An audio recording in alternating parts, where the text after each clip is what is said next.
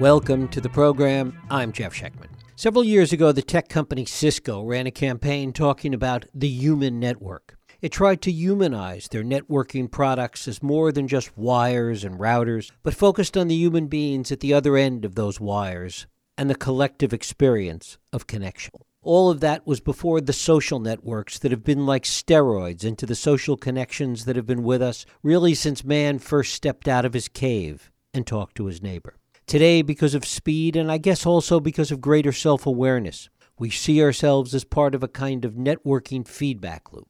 Who we connect with impacts who we become, and who we are impacts who we connect with. If all of this sounds a bit abstract, my guest Matthew Jackson will put it all in perspective. Matthew Jackson is the William Eberle Professor of Economics at Stanford. He's an external faculty member of the Santa Fe Institute and a senior fellow at the Canadian Institute for Advanced Research. He's been researching social and economic networks for more than 25 years. He's written the definitive text on the subject and is a member of the National Academy of Sciences and a fellow at the American Academy of Arts and Sciences. It is my pleasure to welcome Matthew O. Jackson here to talk about the human network, how your social position determines your power, beliefs, and behaviors. Matthew, thanks so much for joining us. Thanks so much for having me, Jeff. Well, it's great to have you here. One of the things you talk about is how we're constantly kind of reevaluating our networks and rewiring our networks. Talk a little bit about that first. I mean, I guess uh, when you think about the current technology, the internet has um, changed the way in which we have access to things. It's constantly suggesting new friends to you and new uh, new connections, and and that's changing the way that our networks evolve.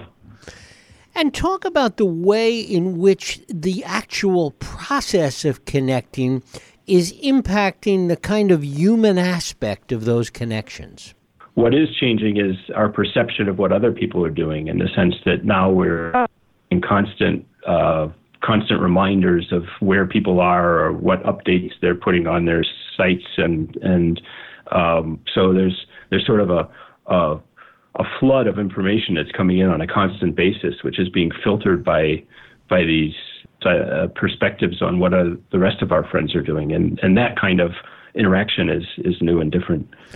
And in that context of what's new and different, talk a little bit about the patterns that begin to emerge. And there, there are so many patterns that you talk about in the book, whether they're political or social. I mean, there, there's very clear patterns that emerge from all of this. This tendency of, of humans to associate with people who are very similar to themselves so we're more likely to connect with other people who are uh, of the, the same ethnicity, religion, gender, age, profession, um, and, and for lots of reasons. We, we're sort of usually put together with these people. Um, so this is something that, that is, is constantly happening. And the, you know, the, new technology makes it easier to connect with people who are similar to ourselves, and um, so so that sort of reinforces that. And and when we like certain things, it, it finds what we like and it, it, it treats us more of that. And that, that happens not only in terms of the kinds of media we're exposed to, but also the people we're exposed to. And one of the things that, that becomes clearer and clearer in understanding all of this is no matter how much we try and force diversity, no matter how much we try and desegregate ourselves, that we wind up uh, segregating ourselves anyway by, by the nature of our networks. Yes, yeah. I mean, it's it's a very difficult tendency to overcome, and and uh, you know, in one study we did, we looked inside high schools, um, and we were looking at one high school that was a little more than half white and uh, almost half black, um, and yet inside that high school, so it looked well integrated from the outside, but when you looked inside, um, the kids were 15 times more likely to be friends with somebody of their own race than across races. So inside the high school, the friendships were incredibly segregated. And that tendency is, is so strong that it's really difficult to overcome. And, you know, people feel more comfortable with people that are similar to themselves and have similar experiences and backgrounds and viewpoints. Being aware of it helps, but, but overcoming it is very difficult.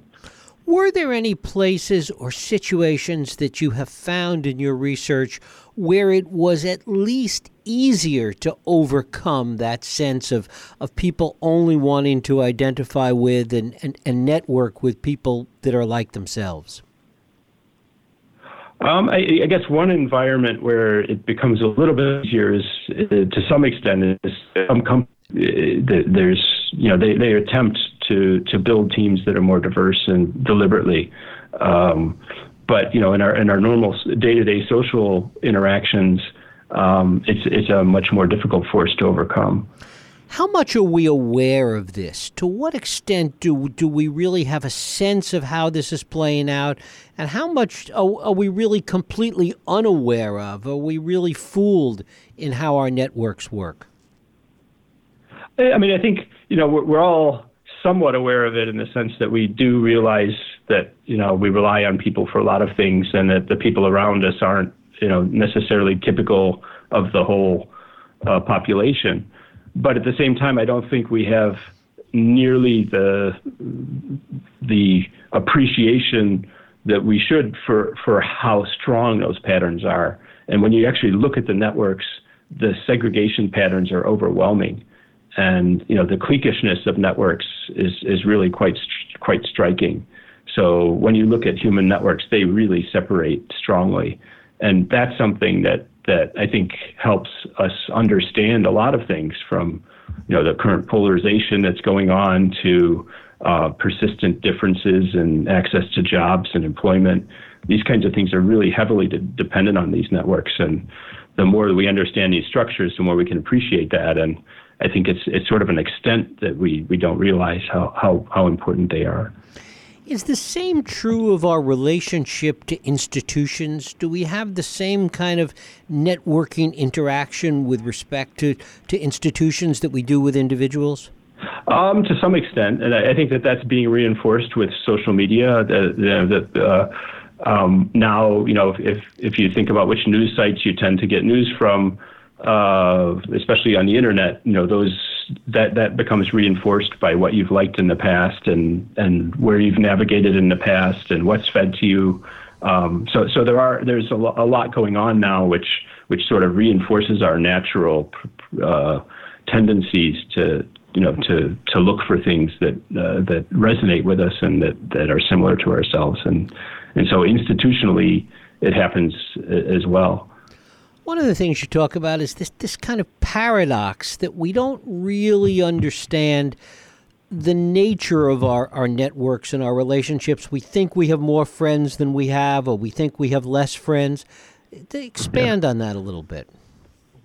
Sure. So, so there's a, a fascinating uh, thing called the friendship paradox, and what what it actually refers to is, you know, if you have the feeling that your friends are more popular than you are, um, it's actually true. It's a fact. Uh, they, they really are. So what, what that means is, on average, um, people who are being followed have a lot more followers than the people who are following them. So um, you know, just just as an example, so imagine somebody has 20 friends and somebody has two friends. The person who has 20 friends is influencing 20 people or seen as a friend by 20 people. The person who has two friends is only being seen by two. So that means that people with the most friends in our society end up being most influential and counted as friends by the most people. And and so and that's true in all of our friendship networks. The the people that we have as friends tend to be not typical individuals, but they tend to be the most connected people in the society.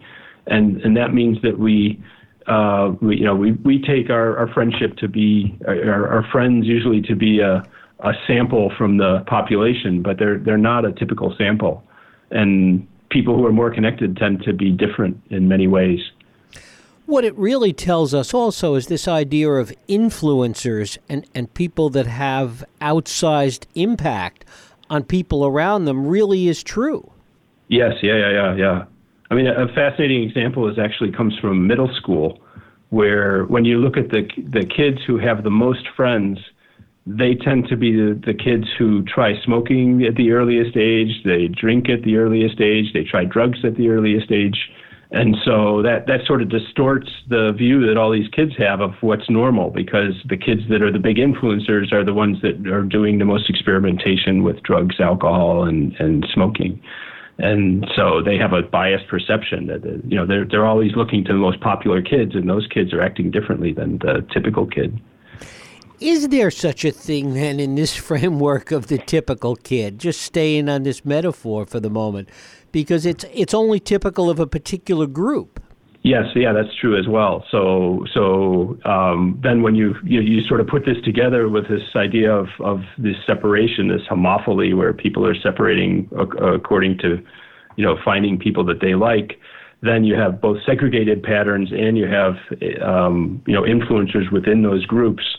Um, but very different groups can have completely different behaviors, and and that helps explain a lot of you know economic disparities in terms of access to jobs and access to education. Talk a little bit about that because you've written a lot about the economic part of this and how it perpetuates certain economic groups, economic categories. Sure. So, you know, the, the fact that, that uh, 50 to 70 percent of our jobs come through referrals means that we're really heavily dependent upon others to get jobs. And that means if our friends aren't well employed, we're not going to be well employed. It, even if you've got great qualifications, it, it's hard to get a job. And that, that sort of has a feedback effect. It means that groups that, that aren't well connected um, to, to employment end up not having much of a chance of getting their people employed, and, and then they become discouraged and drop out of the labor force. So you see pockets of strongly unemployed individuals and then strongly employed individuals, and and they, they tend to correlate in, among groups. And it, it's also true of you know who goes to university. Um, if if you're in a group where none of your friends have gone to school, um, to, to onto university, uh, the chances that you will will be small. You won't know how you know what it takes to get there, and your parents won't know what it it takes to get there. So, so these kinds of things reinforce themselves and have strong economic consequences. What do we learn when we look at those individuals that are able to, and, and, and I'm not sure how rare they are, you can, can speak to that, that are able to move from one group to another, that are able to change the networks that they're involved in? How complex is that, and what do we learn from looking at those individuals that accomplish that? Yeah, so so there's a, a, number of studies that look at sort of these these individuals who occupy special positions, you know, connecting groups and so forth, and they tend to be more creative. They tend to be better informed. They tend to do well in in business situations. So there's a lot of benefits to sort of being a connector, but it's not an easy thing to do. It, it really takes sort of putting yourself out there and um, it, it, it's, it ends up having uh, strong consequences. And it is important also for, for sort of, you know, they can be key conduits of new ideas. You know, um, somebody who, who connects economists to computer scientists can help bring in new techniques from computer science into, you know, economics. And the, these sorts of synergies can be really important. We talked a little bit before about social media and its amplifying effect. Talk about it in terms of its distortion effect. Yeah, I mean, I, I, think one real difficulty we have these days is that social media is, um, you know, uh, allowing us to sort of be bombarded by noise at this point, and we have to be more and more reliant on filters to to sort of filter that out. And it's also having sort of a perverse effect of of um, taking away the incentives to produce deep uh, investigative reporting. So, you know, somebody who spends a lot of time researching something and, and learning about it, if you if you're a news service and you put that out on the internet, then it's instantly copied and, and disseminated by all sorts of other people, and it's very hard to earn the returns for that. So, I think you know the it, it's been quite disruptive. It's a, a great thing is it's connecting people in ways we've never been connected before and, and with speed and and ability to reach. But at the same time it's going to take us a while to to really figure out how do we get how do we filter the noise from the real news and and how do we make sure that, that people still have incentives to to produce um, careful uh, and, and thoughtful information it also impacts people's attention spans. I don't know how that relates to this larger networking issue, but but it does have that impact. Yeah, and I guess you know it, it, it sort of deep down we're very social animals and we're always interested in what other people are doing. And now the fact that you know I I, I, I certainly wouldn't want to be a teenager these days where you can be aware of what all your friends are doing constantly. Um, it, it must be overwhelming. So it's it's you know it's something that we're always curious and and that plays to our natural instincts and and it can be quite addictive. When we look historically at other networking phenomenon that have happened, whether it's travel or the telephone or the printing press, what do we learn from those experiences that has relevance to what we're going through today? I mean, I, I think one overwhelming lesson is that, that, that globalization has actually been a very uh, beneficial force.